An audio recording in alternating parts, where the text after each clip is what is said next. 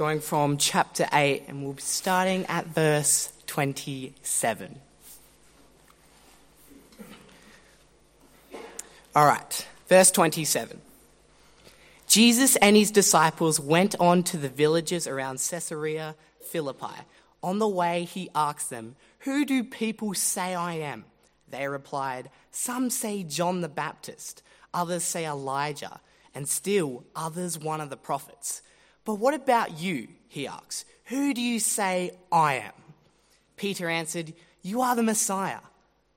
Jesus warned them not to tell anyone about him.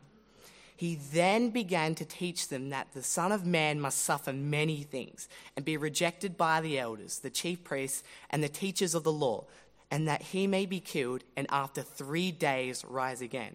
He spoke plainly about this, and Peter took him aside and began to rebuke him. But when Jesus turned and looked at his disciples, he rebuked Peter. "Get behind me, Satan," he said. "You do not have in mind the concerns of God, but merely human concerns." Then he called the crowd of him along with his disciples and said, "Whoever wants to be my disciple must deny themselves and take up their cross and follow me. For whoever wants to save their life will lose it. But whoever loses their life for me and for the gospel will save it. What good is it for someone to gain the whole world yet forfeit their soul? Or what can anyone give in exchange for their soul? If anyone is ashamed of me and my words, in this adulterous and sinful generation, the Son of Man will be ashamed of them where he comes, in his Father's glory with the holy angels." Thanks, Carl. Let's pray. Dear Lord and Heavenly Father, we uh, thank you that you have spoken to us uh, in the Bible and in Jesus Christ, your own Son. Uh, and Lord, we pray that you'd help us to hear this morning uh, and to take your words to heart. Lord, we pray that uh, when we leave here this morning, that all of us would leave with the cross of Jesus strapped to our back. We ask it for Jesus' sake. Amen. I don't know if you've ever had one of those experiences uh, where you discover something about somebody that you never knew. Uh, it often happens when you meet somebody, you know, you meet someone and, uh, you know, you find out their name and you kind of form this initial impression of them. Uh, but then as the conversation goes on, you discover more about them and uh, and often they turn out to be someone, you know, you discover things that you just never expected. Um So I remember about a year ago, I was at a friend's house and someone came over uh, and, and we were just all sort of standing around talking. And I was talking to this guy, and as the conversation kind of went on, I got the impression that I should really know who this guy was, you know, like I, sh- I should have heard of him before. Uh, and it, it turned out he was actually a really famous, like, reputable choral composer. Uh, and I was just driving along Uh, yesterday listening to Classic F M, and then, and they said, uh, and that was written by, you know, and it was this, this guy. I, I had no idea, just seemed like an ordinary person, but actually really talented man. Uh, my other favourite story uh, was of, the, of at a time I was uh, at Melbourne University. My uncle used to be one of the um, heads of one of the colleges there, and we were sitting at high table, as it's called, and this lady just kind of came just bumbling in. I don't know how else to describe it. She kind of, kind of was all, you know, all over the place. She seemed, you know, she was late and all this kind of stuff. Anyway, my aunt introduced her, uh, and and once I sort of had discovered, uh, you know, sort of met her, I said, "Oh, and tell me, Marcia, what what do you do with yourself?" Uh, you know, and she goes, "I'm actually running a royal commission into family violence." I went, "Oh, oh, okay." That's not what I was expecting. Uh, you know, you form you form an impression of people, don't you? And then and then you begin to discover more about them. Uh, it, it happens with people that we've only just met, but it also can happen with people that we've known for for a while. So, uh, in my growth group, uh, there are a number of women who bring their knitting along. Uh, now that's kind of, you know, that's not surprising. Okay, that, that kind of thing happens. Uh, we, we were thinking of calling it the wool and the word, uh, and, and and maybe whiskey. But anyway, uh, but it's fair enough that uh, some of the women bring their knitting along. But actually, this last week, one of the blokes brought their knitting along as well, uh, and it wasn't me. And I won't tell you who it was, but you would be very surprised. Let me just say that.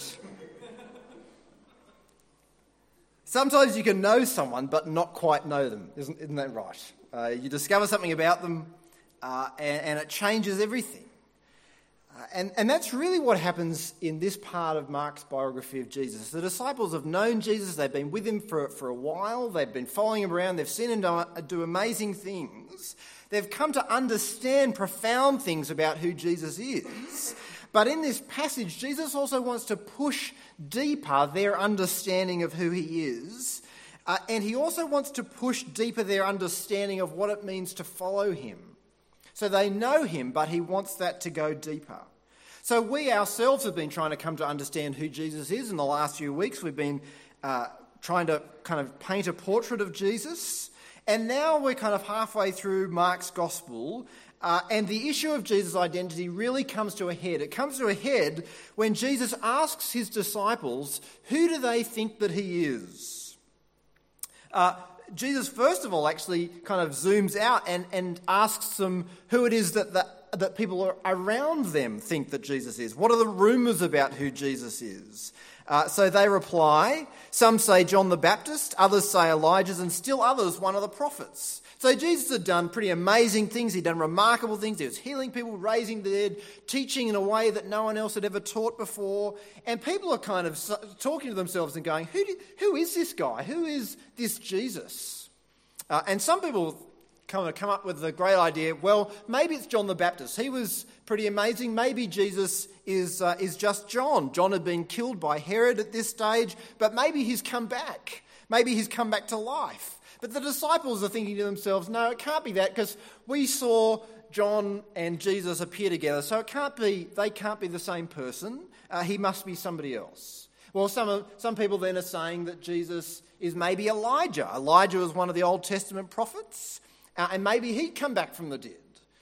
Uh, one of the most extraordinary things that Jesus had done in his ministry was to raise a little girl uh, back to life. And in the Old Testament, there's a story of Elijah doing something similar with, uh, with a little boy. So you can understand then why people might be thinking to themselves, well, maybe, you know, he's d- Jesus has done something like Elijah. Maybe, maybe he's Elijah come back from the dead. But there were differences too uh, in, in Jesus' ministry. There was difference between Jesus uh, and the prophets. Jesus seemed to be able to do miracles at, at will. Uh, Jesus seemed to have an authority that neither Elijah nor any of the other prophets seemed to have. Jesus didn't just seem to speak for God. Jesus seemed to speak as God. So having heard then what other people think about him, Jesus wants to know from the disciples themselves, what do they think? Who do they think that Jesus is? Verse twenty-nine, what about you, Jesus asked, who do you say I am? And Peter gives this great answer. He says, you're the Messiah. You know, Peter gets lots of stuff wrong, but this is one of those places where he gets it right. Uh, he, you're the Messiah, or you're the Christ. It's really two ways of saying the same thing. Uh, one's a Hebrew word and one's a Greek word. It's The Hebrew word Messiah means anointed. The Greek word Christ means anointed as well. Jesus is God's anointed, which maybe doesn't help us that much, uh, but, but it helped Peter. So in the Old Testament, uh, God uh, there, were, there were people that God had raised up to lead his people, uh, and they would be anointed as a way of kind of appointing them, setting them apart for that position of authority or leadership. Uh, so priests would be anointed to spiritual leadership of the people, kings would be anointed to the civil leadership of the people, and the prophets were also anointed at times uh, to kind of uh, lead the people in, in revealing God's word to them. But the Old Testament, so it has that hope of, the, of prophets, priests and kings being anointed to service for God, but the Old Testament also sort of has this hope that one day God would raise up one man who'd be greater than all those prophets, priests and kings, and through that one man, God would put the world right. He'd rescue his people uh, who, who link up with that Messiah. Uh, so right after the world was plunged into chaos by Adam and Eve, by their rejection of God, God promised Eve that a, that a person would come, that a man would come through whom God would fix the world. Then God promised Abraham that through one of his descendants, God would bless the world. Then God reiterated that to Isaac and to Jacob. And then God promised David that through one of his own descendants, God would uh, bless the world and fix the world, that he'd raise up a king who would bring peace and rest and deliverance uh, from evil. So over again, over and over again in the Old Testament, there's this hope of this uh, of this one person, this one anointed person uh, through whom God will fix the world. And Peter is saying to Jesus, "You're that guy. God's been promising for for millennia that someone would come and fix the world, and that's who you are. You're the one through whom God is going to rescue his people and crush evil and put the world back together again." So the crowds, who do they think Jesus is? They think he's John the Baptist maybe, or Elijah. They're just confused. Peter says, "No, you're the Messiah." But the question, I think, for us is not who, do the, who are the crowds saying that Jesus is, and it's not even who is Peter saying that Jesus is. The question, I think, that we need to answer for ourselves is, who do I think that Jesus is? Who do I say that Jesus is? You see, Jesus recognises in speaking to his disciples that there's light years of difference between who does everybody say that I am and who do you say that I am? Okay, they say that, but what about you? What do you think about who I am? Uh, it's probably the most important question that any of us can ever answer. Who do I think that Jesus is? Uh, I just want you to think about that actually for a moment. So, who do you think that Jesus is? Uh, I'm not asking you to tell me uh, who other people think that Jesus is. I'm not asking you to tell me what your parents think. Uh, I'm not asking if you can repeat or explain to me what Peter is saying. Uh, I'm not asking if you can you can just kind of give me the pat answers. I'm asking what you think. Who do you actually think that Jesus is? You might think that Jesus is a really nice guy. Well, he is a nice guy. I reckon if you probably met him, you'd go, "Well, this guy's this guy's pretty nice." But we need more than just a nice guy, don't we? Uh, you might think he's a great moral teacher. But what we need is not just a great moral teacher. We don't just need more rules uh, that we can follow, because more rules won't actually make us better people. The more rules that we get, the more creative we get in how to break them. Uh, you might think that Jesus is just a, a fiction. He's just made up. He never lived. But there were people like Peter and, and the disciples and loads of other Christians who, who met Jesus, who knew Jesus. People from all kinds of backgrounds, all kinds of cultures, who were convinced that, like Peter, Jesus was no ordinary guy, that Jesus was that man that God had been promising, that Messiah. What we need is not a nice guy or a great moral teacher or some fiction that will make us feel better about the meaning of our lives. What we need is a Messiah who can fix the world, who can fix us, who can forgive our sins, who can make us better people, who can fix our relationship with the God who made us and who loves us. It's so important that you and I know the identity of Jesus and believe the identity of Jesus.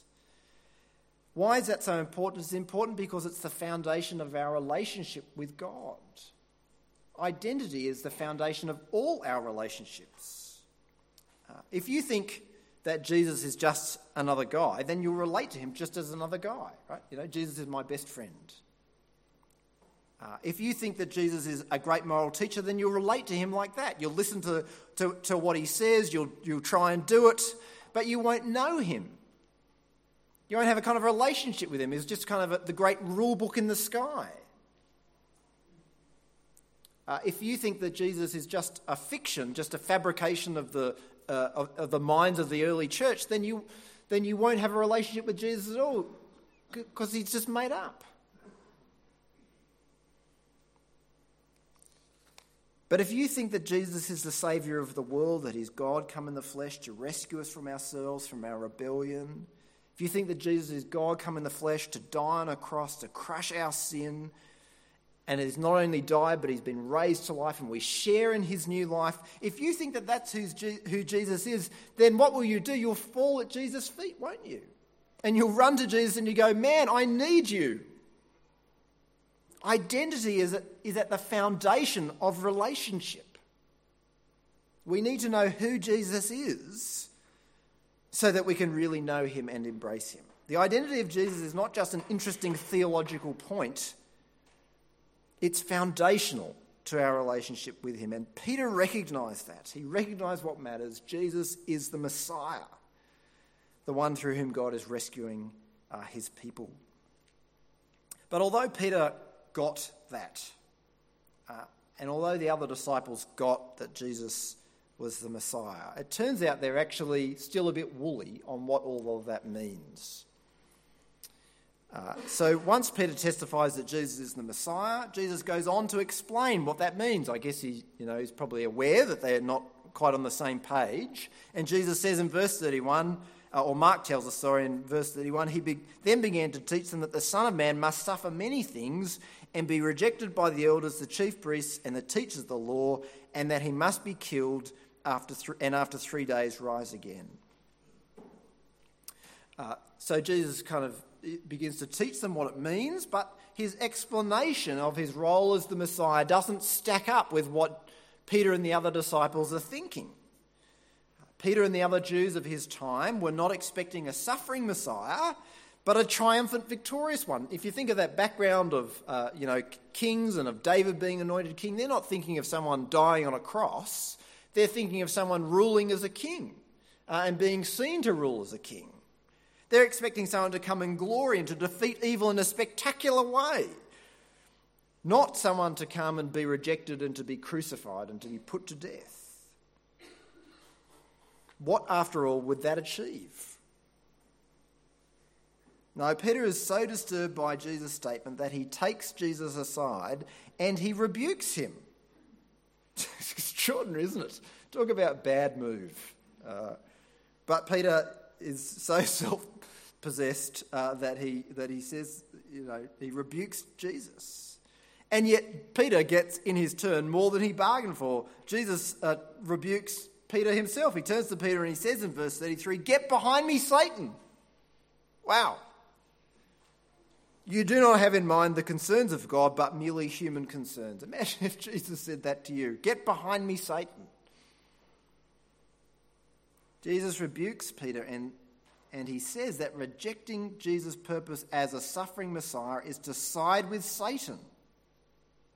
More than that, by rejecting Jesus' suffering, Peter is unknowingly acting on Satan's behalf. He's trying to dissuade Jesus from going to the cross. "Jesus, don't be stupid. You don't need to do that. That's not important." And Jesus says, "No, that's that's the word, that's the thinking of Satan."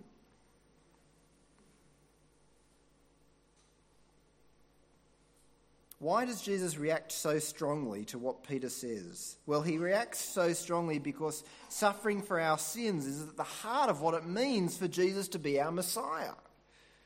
A Messiah who doesn't suffer for our sins is no Messiah at all. I mean, what good would it do for Jesus to come in victory, to destroy evil, and to set up his kingdom on earth if he didn't actually reconcile people to God? So there's Jesus' beautiful kingdom, but actually no one can be in it, because we're all still God's enemies. We're all still opposed to God. Listen to how Paul describes us in Ephesians two. "As for you, you were dead in your transgressions and sins in which you used to live when you followed the ways of this world and of the ruler of the kingdom of the air, the spirit who is now at work in those who are disobedient. All of us lived among them at one time, gratifying the cravings of our flesh and following its desires and thoughts. Like the rest, we were by nature deserving of wrath." We were God's enemies. What good is it if Jesus sets up his kingdom if none of us can ever enter it? And without the cross, none of us can ever enter it. Or what good would it do for Jesus to come in victory and to establish God's kingdom if none of us could live in it according to God's ways? Without sharing in Jesus' death, we're all still slaves to sin and Satan. And so without the cross, Jesus would come and establish this beautiful kingdom of God, and then we'd all come in and we'd pollute it. We'd destroy it. We'd turn it from being something beautiful and wonderful to something hideous and ugly. Instead of a place of peace, it will be a place of division. Instead of a place of love, it will be a place of jealousy and bitterness and revenge and recriminations. Instead of a place of good, it will be a place of evil. No, we don't just need a Messiah who comes and establishes this beautiful kingdom. We, We don't just need a Messiah who can show us a better way. We need a Messiah who can crush the curse of our sinfulness and clothe us in God's light. We need a Messiah who can bury our sins in the depth of the sea, so that when we enter that kingdom that Jesus establishes, God welcomes us and says, "Welcome, friend. Welcome, child." We need a Messiah who can bury our sins in the depth of the sea and can raise us up as people in whom God delights. Edward Shillito was a minister in England during the First World War, and he wrote these words, I think, which get right to the heart uh, of the paradox of Jesus' messiahship. He wrote, "The other gods were strong, but thou wast weak. They rode, but thou didst stumble to a throne. But to our wounds only God's wounds can speak, and not a God has wounds but thou alone." Jesus blew the minds of Peter and his disciples when he said, "I'm not coming as a king in victory, I'm coming as a king on a cross, despised and rejected, a man of sorrows and acquainted with grief." Peter understood that Jesus is the Messiah, but he failed to understand how that works or what kind of Messiah Jesus is. Jesus is a Messiah who suffers for our sins. So Jesus is the long-awaited Messiah, but he's not the Messiah that people expected. Uh, he's a Messiah who's despised and rejected. But as though that's not kind of bad enough, that's not kind of blowing the minds of the disciples enough, Jesus then finally goes on to explain that what is true of him as the Messiah is also true of the people who will follow him.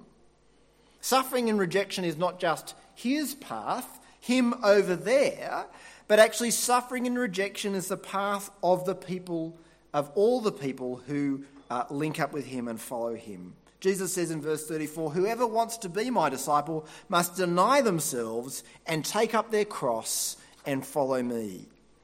So discipleship requires following Jesus, and following Jesus requires following in his footsteps. It means uh, denying ourselves and taking up our cross. It means walking in the way that Jesus walked. It, it means uh, walking not in the way of immediate victory, but in the way of rejection uh, and suffering. So Jesus explains that in more detail. In verse thirty-five, he says, "For whoever wants to save their life will lose it, but whoever loses their life for me and for the gospel will save it." So here's the bargain that you and I have to enter in on. There's a deal. To gain life in eternity, we have to lose life now. To gain life in eternity, eternity we have to lose our lives now. I was talking to Ben before the service, and he said, "The gospel isn't easy. It's simple, but it's not easy." To gain life in eternity, we have to lose life now. It's not complicated to understand, is it? But it costs us everything. Uh, I was talking to one of our missionaries the other day. You'll know who they are. They work in a Muslim country uh, where becoming a Christian can mean losing everything. Uh, and one man has become a Christian through their ministry. Ben, it's not his real name, but Ben became a Christian uh, a few months ago through their ministry. And because of that, Ben has lost everything. Uh, he lost his job. He lost his second job. He was kicked out of the home that he was living in. He was sharing with uh, a number of other Muslim men. He literally ended up on the street with everything he owned on the street beside him. Uh, not to mention he's an illegal immigrant in the country where he is. There's nothing to fall back on. He can't go home to where he is uh, because that place is war-torn. Now, there were Christians who were able to help him rent a new place, but not before he experienced all that trauma of losing everything that he had. But Ben said to our missionary, "You said that this would happen, and look, it's happened." Not in the sense, "How could you let this happen to me?" But in the sense, "You know what? You, you told me that this is this is what it would cost. And I was I was on for that. And you know what? This is exactly what it's cost me. Praise the Lord. Ben's new goal is to become a pastor and maybe return to his home country to share the good news about Jesus with other people. Uh, not only is that country uh, rent by war, but if he was to return and people were to discover what he was doing, he would almost certainly be put to death. It's extraordinary, isn't it? He's been a Christian for a couple of months, and his absolute desire is to become a pastor to tell people about Jesus. Uh, I don't know about you, but Ben's willingness to suffer for the gospel uh, and Ben's willingness to lose his life in order to follow Jesus makes me ashamed. Uh, it makes me ashamed of how difficult I find it to give things up for the sake of the gospel. He's been a Christian for a few months. I've been a Christian for what, twenty years maybe. I've studied at a Bible college. And he's more willing to face death and lose everything for the sake of the gospel than I am. Uh, but it also makes me embarrassed. Because I think if Ben came and visited our church and spent a week here and among our lives, I think he'd be confused and maybe heartbroken as well. Uh, I'm sure there are people here whose lives he would be encouraged by, but I suspect he'd also be bewildered by the lives of many of us. We're worried about losing the quality of our life. He's worried about losing his life. We're worried about whether someone will frown at us for saying something that they don't like to hear. We're worried about losing an hour of a week from, from hour a week from our hobbies, or our precious t- TV shows, or our me time, whatever it is. Ben has lost his job and his home, uh, and maybe he'll lose his life. Uh, Jesus wasn't being metaphorical when he said we have to give up our lives. Nothing less then being willing to die in the service of Jesus uh, is enough. And my advice to you is that if you're not willing to give up your life to follow Jesus, then either get serious and give it up to Jesus, or stop pretending and don't bother coming back next week. I mean, honestly, what's the point? What's the point of pretending to, to know and follow Jesus when you're not? Either get serious and give your life up to Jesus, or stop pretending. Ask yourself this question: when was the last time it cost you something to follow Jesus? And really think hard about that. Seriously think about that. When was the last time it cost you? What was it that it cost you? What what did you willingly forsake or go without or give up? There'll be some people here who are sitting here and they can and they know exactly what it was. They don't even have to think about it. They know because the pain is still raw. But some of us will be sitting here and think, I don't think I've ever, I don't think I've ever made a decision in my life which has cost me anything for Jesus' sake. If it's never, if, and if following Jesus has never cost us anything, then we have to seriously question whether we know Jesus at all. You can't follow a Messiah who goes to the cross and not go to the cross yourself. The path only leads in one direction. There is no other path except the one that goes past the foot of the cross. Are you willing to lose your life to follow Jesus?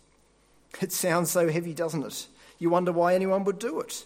But as Jesus goes on to show, it's a no-brainer. Why wouldn't you? Look at verse thirty-six. What good is it for someone to gain the whole world, the whole world, and yet forfeit their soul? Or what can anyone give in exchange for their soul? If anyone is ashamed of me and my words in this adulterous and sinful generation, the Son of Man will be ashamed of them when he comes in his Father's glory with the holy angels.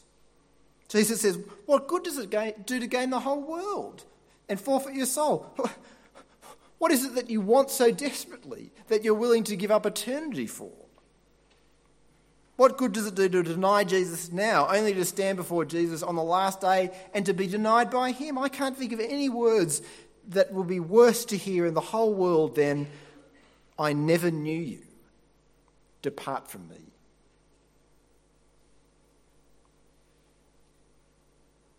And for what? What does it get you to sell out Jesus to become a millionaire? Or to sell out Jesus and to get the relationship that you've always wanted?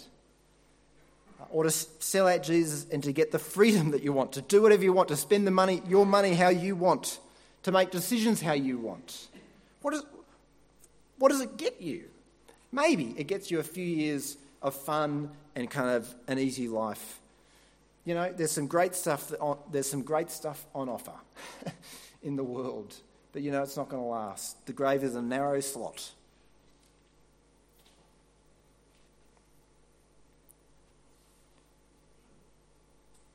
I came across uh, this week John Piper's famous sermon from about twenty years ago uh, in which he preached to thousands, tens of thousands of young people uh, and encouraged them not to waste their life. Uh, and in that sermon he quotes an article about an older couple who did waste their life. Uh, he quotes, "Bob and Penny took early retirement from their jobs in the northeast five years ago when he was fifty-nine and she was fifty-one.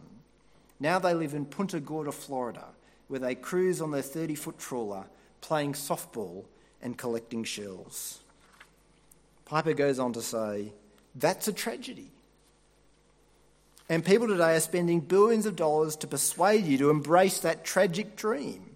And I get forty minutes to plead with you, don't buy it. With all my heart, I plead with you, don't buy that dream. The American dream, or we could say the Australian dream, a nice car, a nice house, a nice job, a nice family, a nice retirement, collecting se- seashells as the last chapter before you stand before the creator of the universe to give an account of what you did. Here it is, Lord," Piper says, "my shell collection. And I've got a great swing, and look at my boat." What is it exactly that you so desperately want for which it's worth sacrificing an eternity? A shell collection? A shack? A relaxed semi-rural lifestyle? A university degree? A dream job? Significance? Love? A family? Your children's futures? You tell yourself just a few more months, just a few more years, and then Jesus can have me. Then he'll have my life, then he'll have my time, then he'll have my energy. But I just need this first. Whatever this is. What are you giving up to have that?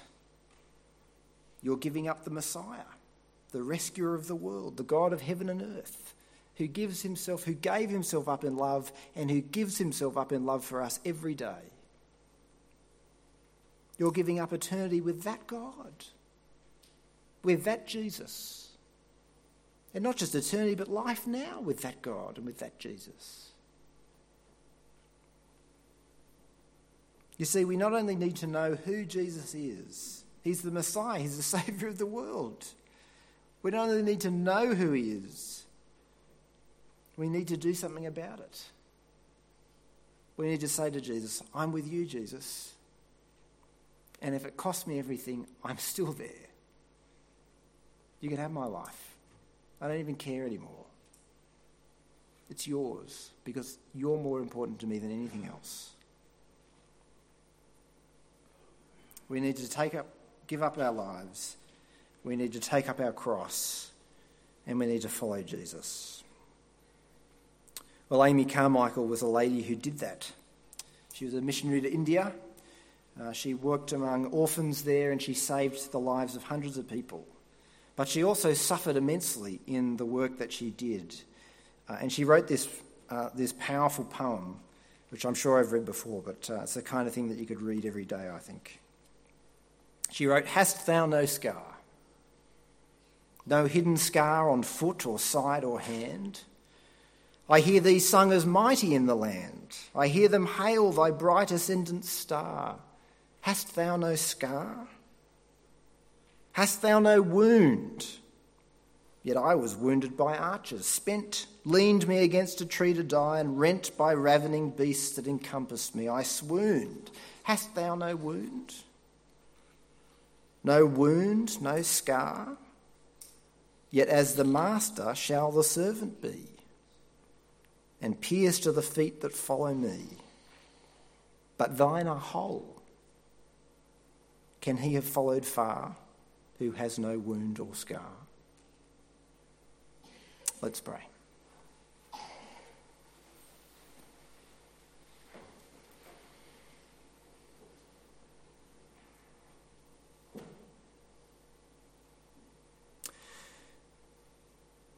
Lord Jesus, we know who you are. You're the Messiah, the Son of God, sent to rescue people from their sins. And in response to your love and mercy, we offer you our lives. Please take them and help us to let them go. Please help us to consider our lives worth nothing to us, except that we might finish the race and complete the task which you have given us of loving and serving Jesus with all our heart. We ask it for Jesus' sake. Amen.